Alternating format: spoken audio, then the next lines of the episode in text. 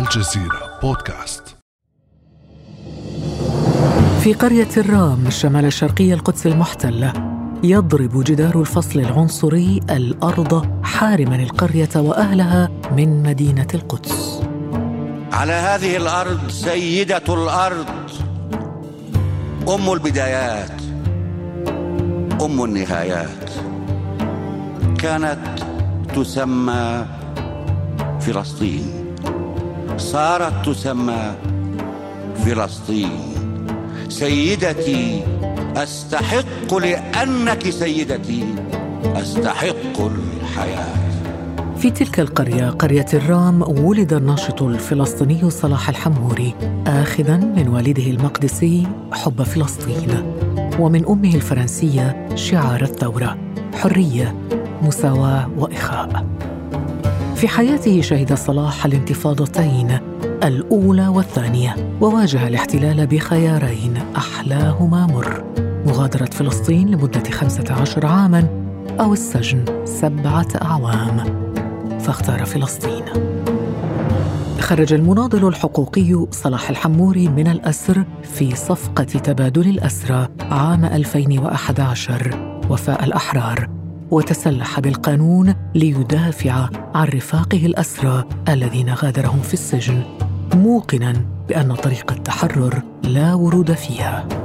بس لما بدنا نحكي عن مفاهيم حرية واستقلال وحقوق شعب، في مجموعة بتتقدم عشان الباقي يتحرر، ما في مجال للخلاص من نار الاحتلال بطريقة وردية. واليوم يحاصره الاحتلال من ثلاث جهات: قرار بسحب هويته، وقرار ثان باختراق هاتفه ومراقبة تفاصيل حياته ومحادثاته مع أهله وأصدقائه، وربما حتى هذه المحادثة له معنى قد تكون مراقبة، وأخيراً قرار تصنيف منظمته مؤسسة الضمير لرعاية الأسير وحقوق الإنسان على أنها منظمة إرهابية، مع عدة منظمات حقوقية أخرى.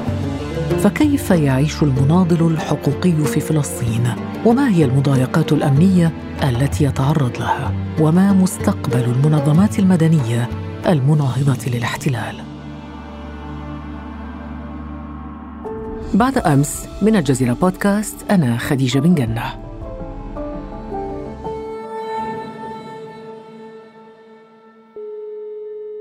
في هذه الحلقة من بعد أمس نستضيف الناشط صلاح الحموري لنسمع منه قصته وليحدثنا عما حصل وعن المستقبل. أهلاً وسهلاً بك أستاذ صلاح. أهلاً بكم، شكراً على الاستضافة. شكراً لك على استجابتك لدعوتنا صلاح الحموري، ونريد أن تخبرنا عن قصتك وعن الاختراق. ويبدو أن هذه الشركة الإسرائيلية إن إس أو يعني لا ترحم أحداً، تخترق من تريد بكبسة زر فقط. أنت كنت من بين النشطاء الستة الذين اخترقت هواتفهم مؤخراً، أخبرنا كيف عرفت بالاختراق؟ طبعاً بالبداية لاحظت حركات غريبة على جهاز الآيفون الخاص بي، لكن أيضاً في نفس الوقت تم اكتشاف اختراق لأحد الزملاء في مؤسسة أخرى، فأنا على الفور توجهت إلى الجهات المختصة من أجل أن أقوم بالفحص اللازم من أجل الكشف عن إن كان هناك خلل معين في الجهاز. فعن طريق فرونت لايت ديفندرز تم إجراء الفحص الأول والفحص الثاني، وتبين أن هناك خلل ما. في الفحص الثالث الأكثر دقة تم اكتشاف أن الجهاز مخترق من قبل نظام بيغاسوس من بداية شهر أبريل هذا العام، ومن وقته يعني التلفون مكشوف بشكل كامل. ولا تقول لي أنك تستخدم نفس التليفون. لا لا، أنا هذاك الجهاز طبعاً غير موجود، يعني لا أمتلك تلفون ذكي آه. حالياً يعني رجعت إلى الهواتف القديمة النوكيا و... بالضبط. النوكيا أصبح الآن مطلوب جداً.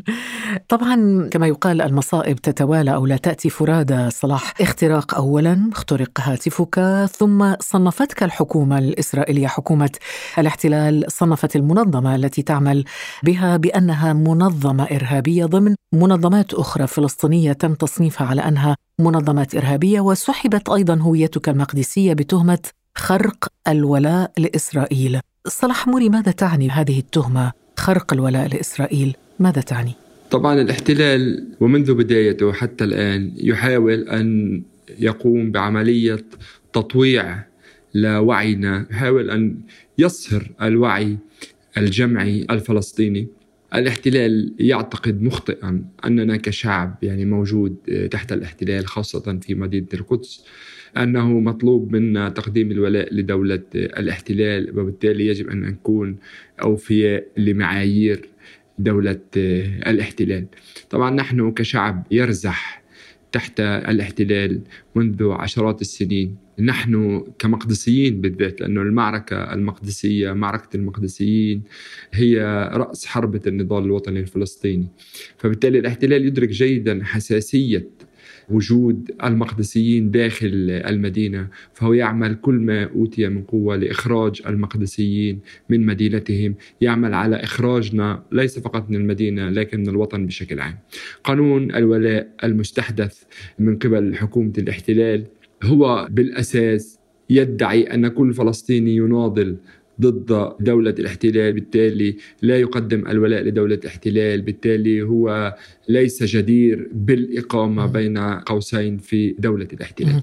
طبعا هذا جزء يأتي في سياق تطور العنصرية داخل الكيان الصهيوني، هذا يعني تطهير عرقي يعتقد الاحتلال أنه يقوم بقوننة هذا التطهير العرقي. لكن نحن نعرف أن قرار سحب الهوية فيما يدعي الاحتلال أن هناك ملف سري، وأيضا موضوع الولاء، هو بالأساس قرار سياسي ليس له علاقة بالأمن نهائيا. هل هذا القرار يعني الآن في هذا التوقيت تحديدا، هل هناك مغزى لهذا التوقيت أن تأتي هذه الإجراءات من وزارتي الدفاع والداخلية الإسرائيليتين؟ يعني التوقيت الصراحة التوقيت مريب جدا، يعني جميع الأحداث حصلت في أقل من أسبوع، إن كان سحب الهوية، إن كان إعلان المؤسسة. طبعا إحنا موضوع الاختراق الجهاز عشان نكون واضحين، نحن نعرف أن شركة إن إس أو تم يعني مكاتبها موجودة في هرتسيليا في دولة الاحتلال، لكن أيضا نحن حتى الآن من خلال الفحوصات اللي قامت بها ثلاث شركات مختصة في هذا الموضوع لم نعرف بالضبط الجهة التي قامت بالاختراق. لكن عندما ندرس من يملك المصلحة ومن يملك الإمكانيات، فإحنا أصابع الاتهام تتجه باتجاه دولة بعينها. لكن تسلسل الأحداث بالنسبة لنا وتسارعها خلال أسبوع ليس بمحض الصدفة. يبحثون عن ماذا؟ يعني هذا الاختراق الذي يستهدفك وأنت الذي تعمل في منظمة أو في مؤسسة الضمير لرعاية الأسير وحقوق الإنسان، ماذا تبحث يعني إسرائيل عندك؟ يعني الاحتلال أعتقد الاحتلال يعني طور نظام ضبط وسيطرة متطور جداً، ليس فقط على صعيد اختراق الأجهزة الخلوية. نحن كمقدسيين عندما نخرج من بيوتنا نحن نعلم أننا مراقبون على مدار الساعة. الكاميرات الموجودة في البلدة القديمة وفي القدس بشكل عام، كاميرات التي تسمى تشخيص الوجوه، هناك كاميرات لتشخيص الوجوه متصلة بالشرطة مباشرة، أجهزة التسجيل الموجودة في كل مكان، عملية الاختراق للأجهزة الخلوية التي تم الكشف عنها. طبعا أنا أكيد لست الوحيد، ويجب على الأشخاص أن يقوموا بهذا الفحص من أجل فضح الموضوع. لكن الاحتلال يريد أن يقنعنا بأنه هو موجود في كل تفصيلة من تفاصيل حياتنا، بأنه موجود في كل موقع نحن موجودون فيه، نحن كأننا ملاحقون في كل لحظة. هذا محاولة إشغال العقول، محاولة السيطرة على على الفلسطينيين من أجل إقناعهم بأنهم يخضعون بشكل تام للاحتلال. طبعا هذا في بعد نفسي للموضوع، الاحتلال أجرى عليه عشرات الدراسات التي من خلالها يريد الوصول لنتيجة أنه يخضع العقل الفلسطيني للسيطرة التامة. إذن هي حرب نفسية. هلا طبعا هي جزء منها حرب نفسية وجزء منها حرب تكنولوجية، لأنه أيضا الاحتلال يستفيد. نحن لا ننكر أن الاحتلال يبني استراتيجيته بناء على تحليل جميع المعلومات التي يحصل عليها فيما يتعلق بالشعب الفلسطيني، إن كان على الصعيد الاقتصادي يبني سياسته الاقتصادية، إن كان على الصعيد الأمني، إن كان على الصعيد الاجتماعي، على كل الأصعد. بالتالي تجميع هذا القدر الكبير من المعلومات من خلال عمليات الاختراق وعمليات المراقبة يساهم أيضا الاحتلال باستغلالها من أجل رسم استراتيجيته الهجومية تجاه الشعب الفلسطيني. نحن تسعة ملايين جندي على الأرض، نحن نقاتل ونواجه الإرهابيين يوما وراء يوم، نحن لسنا المشكلة، نحن الحل. هذا صوت رئيس الوزراء الإسرائيلي نفتالي بينيت يعيد رسم مشهد الصراع الفلسطيني الإسرائيلي، تسعة ملايين جندي على الأرض أمام الإرهابيين على الطرف الآخر، أو الفلسطينيين بالأحرى. الوصم بالإرهاب في هذا السياق سهل جداً، حتى لو كان العمل مدنياً حقوقياً. صلاح الحموري، ما الذي يزعج إسرائيل في عمل هذه المنظمات الحقوقية ومنها المنظمة التي تعمل بها أنت؟ الاحتلال كما ذكرت سابقاً لا يريد فقط السيطرة على العقول الفلسطينية، لكن أيضاً يريد أن يسيطر على الرواية الفلسطينية، يريد أن يحرف هذه الرواية بما تخدم مصالح دولة الكيان وتخدم صورة دولة الاحتلال في العالم. نحن عملنا كحقوقيين في هذه المؤسسات هي فضح انتهاكات الاحتلال. المؤسسات المستهدفة تعمل على فضح ما يقوم به الاحتلال على صعيد الوطن بشكل عام. مؤسسة الضمير وثقت عشرات ومئات وآلاف حالات الاعتقال والتعذيب والانتهاكات الحاصلة في سجون الاحتلال بحق المعتقلين الفلسطينيين. وأيضا يجب التنويه أن جزء من المؤسسات الستة عملت جاهدة في سبيل إعداد الملفات لمحكمة الجنايات الدولية. فبالتالي الاحتلال ومن الواضح أن عمل هذه المؤسسات وفضح سياسة الاحتلال وإيضاح طبيعة عنصرية دولة الكيان في العالم أصبحت تحاصر هذا الكيان، فبالتالي قام بهذا الهجوم على تلك المؤسسات.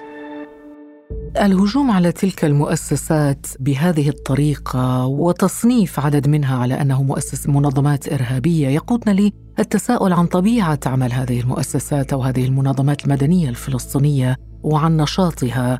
أنت كناشط من ضمن نشطاء هذه المنظمات، أخبرنا عن يوم عمل طبيعي مثلا في حياتك كحقوقي كناشط، ما الذي تفعله؟ ما هي الملفات التي تديرها وكيف تديرها، ويعني طبيعة العمل الذي تمارسه؟ طبيعة عمل المؤسسات الستة بشكل عام هو طابع خدماتي للناس. الخدمة المقدمة للمجتمع الفلسطيني ليس لها مردود من قبل، يعني ليس هناك خدمة مادية، يعني نحن لا نتقاضى أي شيء مادي من الناس اللي نقدم لهم الخدمة. فبالتالي أول شيء توضيح أن هناك نقدم خدمات لشريحة كبيرة من المجتمع الفلسطيني.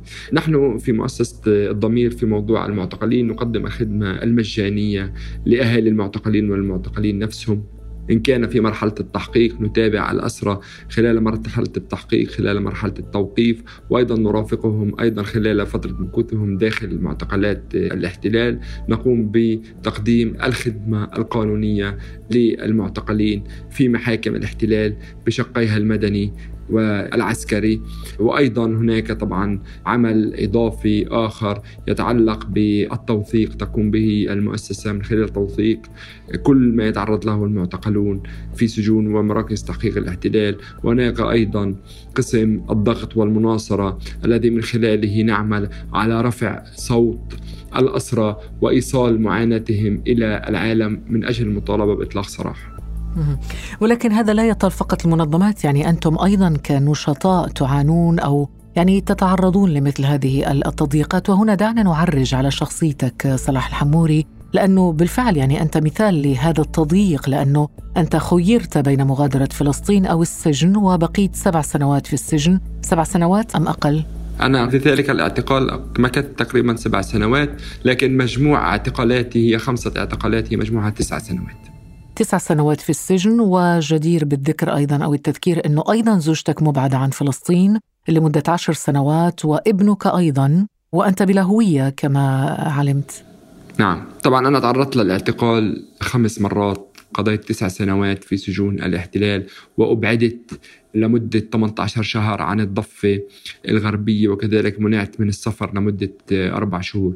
هذه الملاحقة المستمرة اللي عمرها الآن تقريبا عشرين إلى واحد وعشرين سنة تأتي في سياق أن الاحتلال يضغط علينا من أجل الخروج. أنا عندما خيرت ما بين الخروج من الوطن لمدة خمسة عشر عام أو البقاء في السجن لمدة سبع أعوام، اخترت أن أبقى في السجن، ليس محبة في السجن. السجن كما قلت سابقا أسوأ مكان ممكن أن يضع فيه إنسان، لكن من أجل أن نعبر إلى وطن حر لابد من المرور من هنا، لأنه أنا لو كنت خرجت لمدة خمسة عشر عام كان أكيد أنا ما كنت رجعت للوطن وكملت طريق اللي هي بكملها الشعب الفلسطيني في موضوع النضال، أو مجرد البقاء في الأرض، مجرد الصمود في الأرض، مجرد رفض عملية نقلنا من أرضنا، بالنسبة لنا هذا صمود وهذا جزء من النضال. وبالتالي حتى لو كان الثمن صعب، حتى لو كان الثمن عم بيكون تضييق، عم بيكون أسر، عم بيكون إقامة جبرية، عم بيكون دفع ثمن باهظ على صعيد الحرية الشخصية، لكن أنا بفضل إنه إحنا جيلنا هو اللي يعاني، هو اللي يدفع الثمن، مقابل إنه تكون في حرية مستقبلية للأجيال السابقة تعيش في قيم الحرية والعدالة. نعم، دعنا فقط هنا نركز على الثمن المدفوع صلاح، وهو ثمن يعني ثقيل، فاتورة ثقيلة بالنسبة لي المناضلين الذين يعيشون حالة النضال الفلسطيني، سواء ضمن منظمات حقوقية أو بشكل فردي. وهنا نريد أن نقتحم لو سمحت لنا صلاح الحموري حياتك الشخصية، لو تحدثنا عنها حتى نعرف حياة المناضل الحقوقي الفلسطيني كيف شكلها. يعني في ظل القرارات الأخيرة يعني من شهر لليوم، في حدا بيسألني شو أصعب إشي بتعيشه، فصراحة إنه أصعب شعور بالفترة الأخيرة إنه أنا ما بعرف أخطط لتاني يوم. يعني أنا عم بكون عم بعيش يوم بيوم بيوم بيوم، ومش قادر يكون عندي خطة لحياتي تتجاوز ثمانية وأربعين ساعة. ليش؟ لأنه ممكن نتفاجأ بأي قرار للاحتلال، يعني إن كان في الليل أو في نهار أي يوم. فبالتالي ما في قدرة على التخطيط لأي إشي. نعم. حياتي، مستقبلي له علاقة. طب حياتك ومستقبلك آه مرتبط أيضا بوجود عائلة، وأنت متزوج ولديك ولد. ماذا بالنسبة لعائلتك؟ أنا زوجتي وأولادي اثنين موجودين خارج فلسطين المحتلة.